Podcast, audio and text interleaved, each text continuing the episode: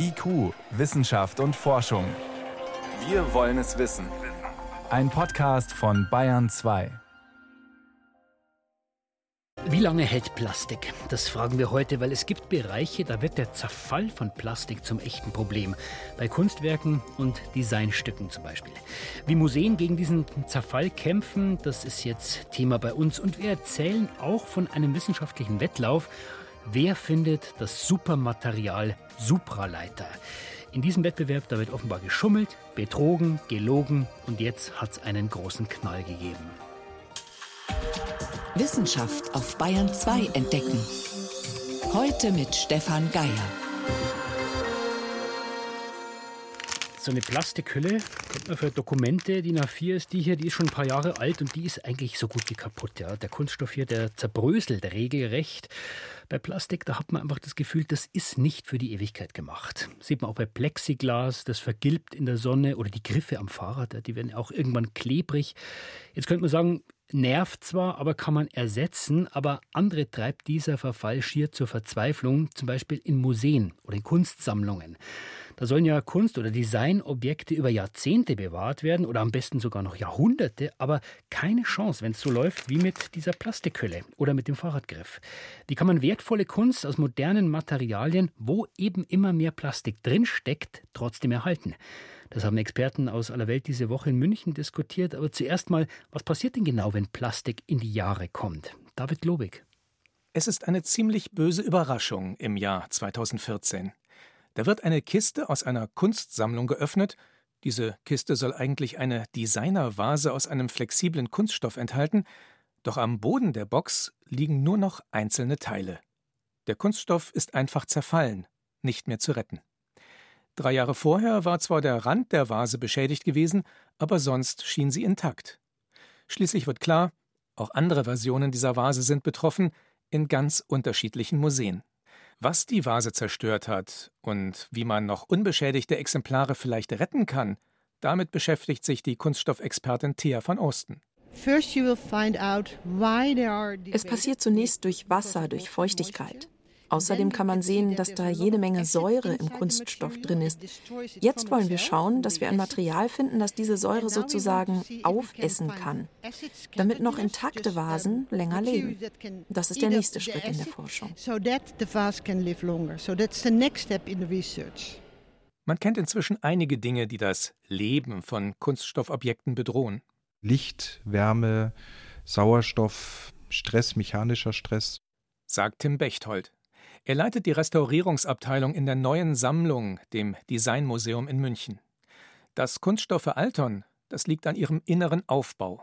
Sie bestehen aus Makromolekülen, also aus riesigen Molekülen, in denen chemische Grundbausteine aneinanderhängen wie die Glieder einer Kette. Doch durch UV-Licht, Sauerstoff usw. So können diese Ketten in kleinere Teile brechen. Dadurch ändern sich auch die Eigenschaften eines Kunststoffs. Manche Materialien werden zum Beispiel weicher, klebriger, andere hingegen vergilben und verspröden. Das hängt nicht zuletzt davon ab, um was für eine Art von Kunststoff es sich handelt. Man unterscheidet ja bei den Kunststoffen zwischen Thermoplasten, Duroplasten und den Elastomeren. Und bei den Thermoplasten, wie der Name schon sagt, das sind also Kunststoffe, die sozusagen granulat geschmolzen wird, in eine Form eingebracht wird und dann in der Form zum Objekt geformt durch Spritzguss, durch Rotationsguss oder auch indem Kunststoffplatten erhitzt und dann in eine Form gepresst bzw. hineingesogen werden. Aus Thermoplasten entstehen zum Beispiel Folien, Joghurtbecher oder Flaschen, aber ebenso Kunststoffgehäuse für Geräte. Das Material ist leicht zu verarbeiten.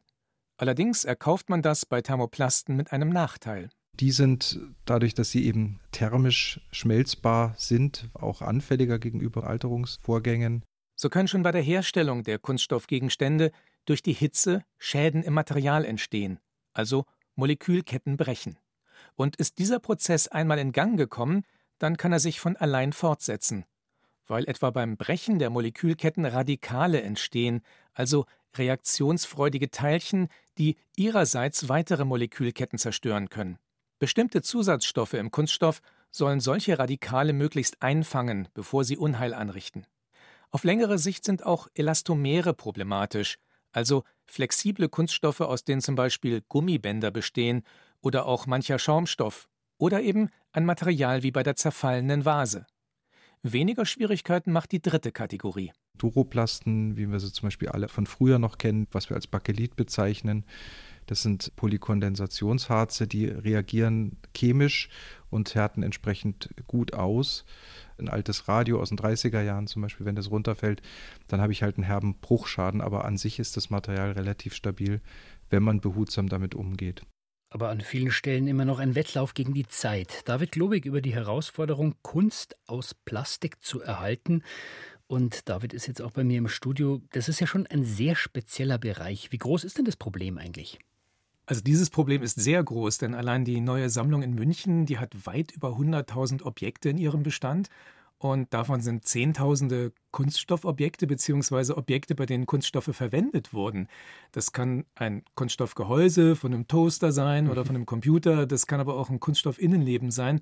Also zum Beispiel ein Polstersessel, der dann vielleicht einen Stoff- oder einen Lederbezug hat, aber darunter steckt Schaumstoff und der macht dann irgendwann Schwierigkeiten. Was macht der? Also so ein Material kann tatsächlich seine Elastizität verlieren. Das sind ja Millionen winziger Bläschen und wenn die Wände dieser Bläschen hart werden und man drückt dann drauf, dann zerbröseln die einfach. Das ist fast wie Sand, was da letztlich dann rauskommt und wenn das bei einem Polster passiert, dann federt das einfach nicht mehr, sondern das fällt mehr oder weniger in sich zusammen, wenn man sich draufsetzt. Und da kann es auch einfach reichen, dass der Bezug einfach unter Spannung steht und das ein bisschen zusammendrückt und dann hat man einfach das Problem. Aber kann man nicht auch einfach sagen, gut, das ist ein Gebrauchsgegenstand, ja, der hat halt irgendwann nur mal seine Zeit gehabt und dann danach muss man sich auch verabschieden? Klar, solche Gebrauchsgegenstände gibt es sicher auch, aber auf der anderen Seite haben wir da auch eine kulturhistorische Verpflichtung. Ja, denn also Design sagt ja auch etwas über die Zeit aus, in der es entstanden ist und über die Gesellschaft. Und insofern gehört Design, gehören solche Objekte auf jeden Fall in ein Museum und sollten da natürlich auch so lange wie möglich überdauern. Dann stellt sich natürlich die Frage, was kann man tun, ja, um diese Objekte zu erhalten, damit sie eben nicht zerbröseln? Ja, also da hat man heute inzwischen einige Erfahrungen, welche Kunststoffe besonders anfällig sind und welche nicht. Das heißt aber auch, dass man erst einmal wissen muss, aus welchen Kunststoffen etwas besteht. Das kann dokumentiert sein, das kann auch tatsächlich draufstehen auf so einem Kunststoff, so als kleiner Stempel. Aber manchmal muss man tatsächlich in so einem Museum auch selbst analysieren, woraus das Zeug besteht. Und dann gibt es ein paar Grundregeln. Welche? Die Grundregeln sind möglichst wenig Licht und besonders möglichst wenig Sonnenlicht. Dann ist es außerdem gut, wenn man die Objekte kühl lagert. Chemische Prozesse laufen dann nämlich langsamer ab. Aber dann brauche ich einen Kühlschrank und kein Museum. Ja, das ist natürlich der Haken an der Sache. Sowas kann man den Besuchern nicht wirklich zumuten. Aber wenn etwas im Museumsdepot liegt und nicht ausgestellt wird, dann geht das eben schon. Und da kann man dann zum Beispiel auch entscheiden, wenn ein Objekt doppelt vorhanden ist, dann wandert eins in die Ausstellung und eins ins Depot. Also ein Sessel bleibt da und einer wird verräumt. Genau, und wenn es ein bisschen was Kleineres ist als ein Sessel, dann kann man im Depot noch eine weitere Sache machen. Man kann das nämlich ohne Sauerstoff lagern, so ein Objekt. Sauerstoff setzt Kunststoffen ja ebenfalls zu. Und Objekte fürs Depot, die kann man luftdicht in spezielle Beutel verpacken und Sauerstoffabsorber mit hineinlegen, die den Sauerstoff dann aus der restlichen Luft im Beutel herausholen. Also kein Licht, ab in den Kühlschrank und dann halten die Kunststoffe auf Dauer. Sie halten jedenfalls wesentlich länger, aber wirklich stoppen lässt sich die Alterung nicht. Außerdem ist das natürlich ein wahnsinniger Aufwand und den kann man auch nur bei ausgewählten Stücken betreiben. Also wenn ich jetzt mittendrin bin und mein Kunstwerk ist dann schon am Zerfallen, lässt sich das dann noch rückgängig machen? Nein, also wenn zum Beispiel etwas seine Elastizität verloren hat, wie diese Polster in einem Sessel, dann kann man sie nicht wieder zurückbringen. Diese Elastizität bei einigen Kunststoffen gibt es immerhin die Möglichkeit, die noch zu stabilisieren, bevor sie komplett zusammenfallen. Und wenn ein Schaumstoff nur erste Löcher bekommen hat, dann kann man diese Löcher ja, zum Beispiel damit auffüllen, indem man vorsichtig frische Schaumstoffflocken hineinklebt. Das geht schon. Wenn jetzt gar nichts mehr hilft, David, du hast mir vor dem Gespräch auch von einem Designstück erzählt, eine Computertastatur, die man aufrollen konnte, wie so eine Folie und die dann irgendwann äh, Gummifäden gezogen hat. Wenn das alles nichts mehr hilft, bleibt dann nur noch die Mülltonne? Ja, solche Sachen kann man tatsächlich nur noch wegschmeißen oder als Extrembeispiele für eine Ausstellung zu diesem Thema aufheben. Aber natürlich machen sich die Museumsleute auch Gedanken darüber, was man in so einem Fall noch machen kann. Doch noch machen kann. Ja, Und zwar, wenn es absehbar ist, dass ein Objekt so auf diese Weise verfallen könnte, dann muss man einfach den Originalzustand so gut wie möglich vorher dokumentieren. Also die äußere Form, die Oberflächenbeschaffenheit, die Farbe und so weiter. Dann kann man, vielleicht sogar mit anderen Materialien, später sowas wie ein genaues Abbild dieses Designobjektes schaffen und das lässt sich dann wieder ausstellen. Aber müsste man dann nicht einfach auch sagen, als Künstler, als Designerin, ich steige um auf haltbare Kunststoffe, die gibt es doch auch? Ja, wenn es jetzt natürlich Künstler und Designer angeht, da ist das vielleicht noch möglich. Wenn wir aber jetzt die Hersteller mit reinnehmen, da gibt es natürlich dann durchaus Zielkonflikte. Zum einen will man natürlich bei einem Kunststoff ganz bestimmte Eigenschaften haben. Da kann man nicht unbedingt eine Kunststoffart durch eine andere ersetzen. Dann ist es aber auch durchaus eine Frage der Kosten. Das ist für die Hersteller ganz wichtig.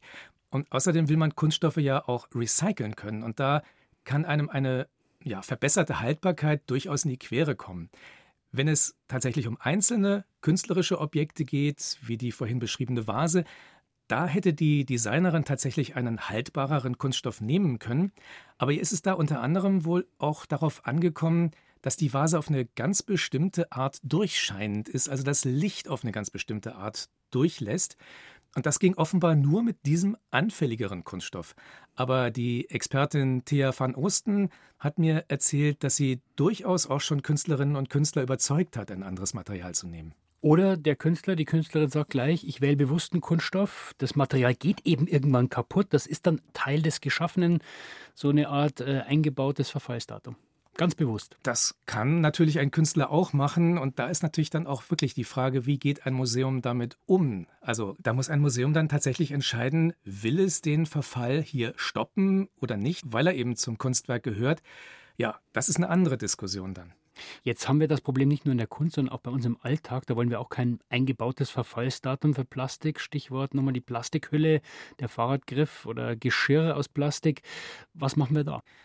Ja, da müssen wir tatsächlich eben unterscheiden. Es gibt viele Fälle, wo es nur lästig ist, eben Plastikhüllen und ähnliches. Aber es gibt auch Fälle, wo es durchaus kritisch werden kann. Also wenn ich mir vorstelle, ich habe zum Beispiel die Küchenschränke mit Kunststoffdübeln in der Wand befestigt. Wenn ein solcher Küchenschrank dann mir plötzlich von der Wand fällt, weil der Dübel nach ein paar Jahren seinen Geist aufgibt, dann ist das echt gefährlich. Also da haben namhafte Hersteller deshalb wirklich hochwertige, haltbare Kunststoffe dafür genommen, zum Beispiel Nylon. Und sie testen auch in Langzeitversuchen, ob die Dübel noch nach Jahrzehnten halten. Und es gibt auch inzwischen andere Bereiche, also der Leichtbau etwa in der Auto- und in der Flugzeugindustrie. Da arbeitet man heute häufiger mit Glas- oder Kohlefaserverstärkten Kunststoffen. Und auch die müssen natürlich selbst nach vielen Jahren noch absolut perfekt halten. Das wird in entsprechenden Prüfkammern im Zeitraffer durchgespielt. Und wenn ein Kunststoff das nicht leistet, dann muss man ihn abändern oder es mit einem anderen Kunststoff probieren. Also Plastik lebt auf jeden Fall nicht für immer. Das wird gerade bei Kunstobjekten, Designstücken ein großes Problem, aber auch bei uns zu Hause. Wie man dagegen ankämpfen kann und wie aussichtslos dieser Kampf gerade in den Museen teilweise scheint. Informationen von David Klobig. Ich danke dir. Gerne. Bayern 2. Wissenschaft schnell erzählt. Das macht heute Priska Straub. Mhm. Äh, los geht's mit einer Überraschung. Und zwar bei ja. einem Asteroiden. Dinkinesh heißt er. Das ist ein Brocken, über den wir erst vor ein paar Tagen berichtet haben. Ja, und da gibt es jetzt ganz unerwartet auch noch einen Weiterdreh. Also die Raumsonde Lucy ist ja gerade erst an ihm vorbeigeflogen auf ihrem Weg zum Jupiter. Und die NASA hat gedacht, ach, sie kann ihre Messtechnik dabei mal ausprobieren. Und man hat einen Begleiter entdeckt von Dinkinesh, einen Mond, von mhm. dem man nichts wusste. Und wie sich jetzt zeigt, ist es nicht nur einer, sondern gleich ein Doppelpack. Pack. Also zwei Monde mhm. um einen Asteroiden, ist das ungewöhnlich? Ja, ja, das hat man noch nie zuvor beobachtet, so einen Doppelmond beim Asteroiden. Und da fliegt dann jeder Mond irgendwie um den Asteroiden rum oder sind die zusammen? Ja, das ist jetzt ein bisschen die Frage. Also sie sind nah zusammen, das weiß man. Das ist ein Doppelobjekt, insgesamt rund 200 Meter groß und besteht eben aus zwei etwa gleich großen Brocken. Und die Bilder, die zeigen, dass sich die beiden Teile auch berühren. Also das ist ziemlich sicher. Aber es ist nicht klar, ob sie auch fest miteinander verschmolzen sind sind. Also total bizarr, sagen die Kosmologen. Jetzt muss man mal abwarten, wie es weitergeht, sonst sind ja noch nicht alle Daten und Bilder von Lucy auf der Erde angekommen. Was ganz anderes, der neue Glücksatlas für Deutschland ist da. Und der sagt was über uns Deutsche? Ja, die Zufriedenheit hat während der Corona-Pandemie zwar gelitten, das wissen wir alle, aber inzwischen sind wir wieder besserer Stimmung insgesamt. Trotz, das Ganze trotz Klimawandel, trotz mehrerer Kriege, trotz ja, Inflation? Trotzdem, der Trend geht in eine positive Richtung. Also die Befragung zeigt zum Beispiel Frauen mit Familie, die haben ja während der Pandemie viel mit Mehrfachbelastungen zu tun gehabt. Die haben sich ein gutes Stück erholt. Das ursprüngliche ursprüngliche Niveau an Zufriedenheit ist aber tatsächlich immer noch nicht ganz erreicht. Und wer da am wenigsten aufgeholt hat, das sind wiederum die Jüngeren, also die Generation derer, die zwischen 1995 und 2010 geboren sind. Und was es auch nach wie vor gibt oder wieder gibt, das ist ein geografisches Gefälle. Also im Westen Deutschlands geht es den Menschen, den Menschen im Schnitt etwas besser als im Osten. Und wie sieht es im Süden bei uns Bayern aus? Ja, Bayern schneidet immer recht gut ab, steht auf den vorderen Glücksplätzen, dieses Mal direkt nach Schleswig-Holstein. Dann zum Schluss noch etwas Kurioses. Der Leipziger Thomanerchor ist ja ein reiner Knabenchor und den Mitgliedern selbst ist über die Jahre immer wieder aufgefallen, komisch, die Jungs, die singen irgendwie anders, wenn Mädchen im Publikum sind. Die singen anders. Also mhm. inwiefern vielleicht äh, andächtiger? Ja, es klang irgendwie besser, so war der recht vage Eindruck, auch wenn es kaum wahrnehmbar war. Und da hat jetzt ein wissenschaftliches Team sich mal dran gesetzt und das untersucht und die Gesänge auch akustisch ausgewertet. Und es war tatsächlich so, wenn die Mädchen zum Beispiel in der ersten Reihe platziert wurden, dann haben die Jungs eine bestimmte Frequenz in ihrem Gesang verstärkt, wahrscheinlich ganz unbewusst. Das waren vor allem auch die Jungs mit den eher tiefen Stimmen. Und der Klang, der wurde dann unmerklich irgendwie strahlender. Und das haben auch die Mädchen gemerkt übrigens. Die haben den Klang dann besonders positiv beurteilt. Also wir lernen, auch beim schönen Gesang ist noch Luft nach oben. Vielen Dank, Priska Straub, für die Kurzmeldungen.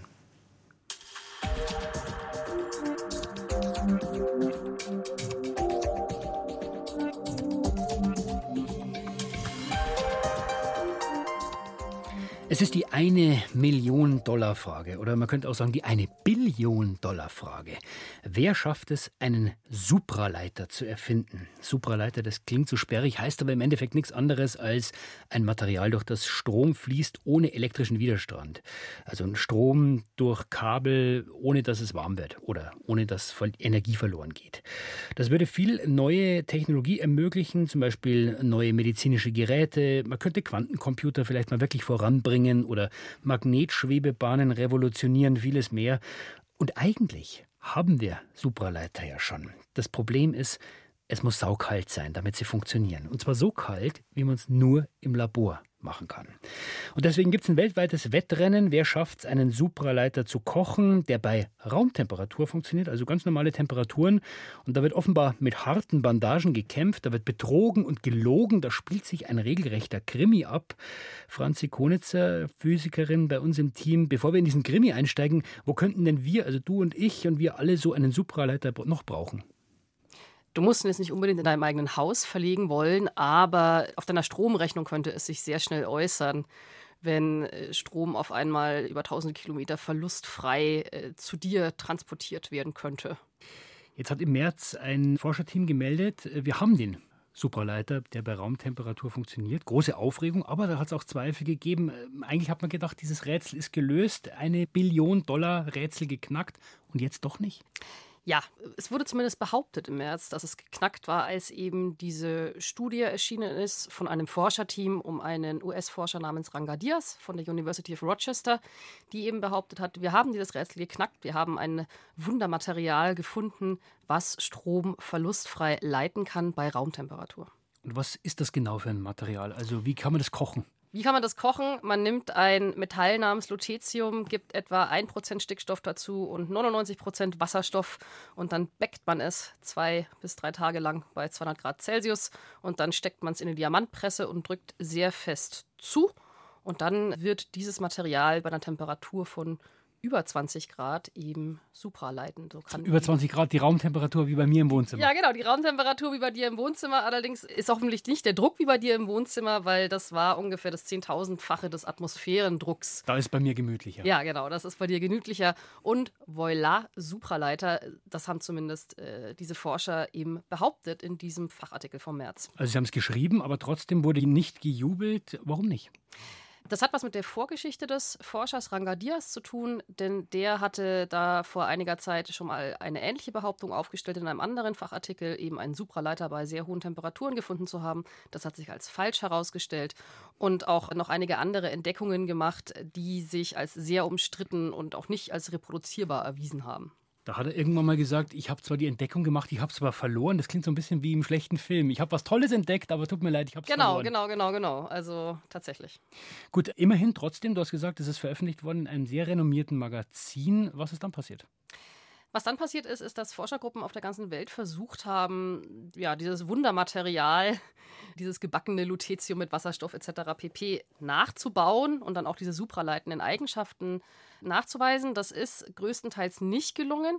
Zeitgleich sind aber auch neue Vorwürfe gegen den Leiter dieser Forschergruppe, gegen Ranga Diaz, eben bekannt geworden, unter anderem, dass er sich mit Vorwürfen konfrontiert sieht, Teile seiner Doktorarbeit plagiiert zu haben. Also der ist so ein bisschen der Hauptverdächtige in diesem Er ist der Hauptverdächtige, das kann, man, das kann man so sagen, ja. Und trotzdem hast du gesagt, es hat auch andere Forschergruppen gegeben, die gesagt haben, nee, nee, das stimmt schon was, das funktioniert dieses Mal. Ja, ja, das ist äh, im Sommer diesen Jahres äh, kam dann eine weitere Studie hinaus von einem unabhängigen Forscherteam, die gesagt haben, wir haben ein Stück dieses Wundermaterials von Ranga Diaz selber zur Verfügung gestellt bekommen. Wir haben nachgemessen und das passt. Es leitet elektrischen Strom ohne Widerstand. Also das war alles in den letzten Monaten so die Entwicklungen.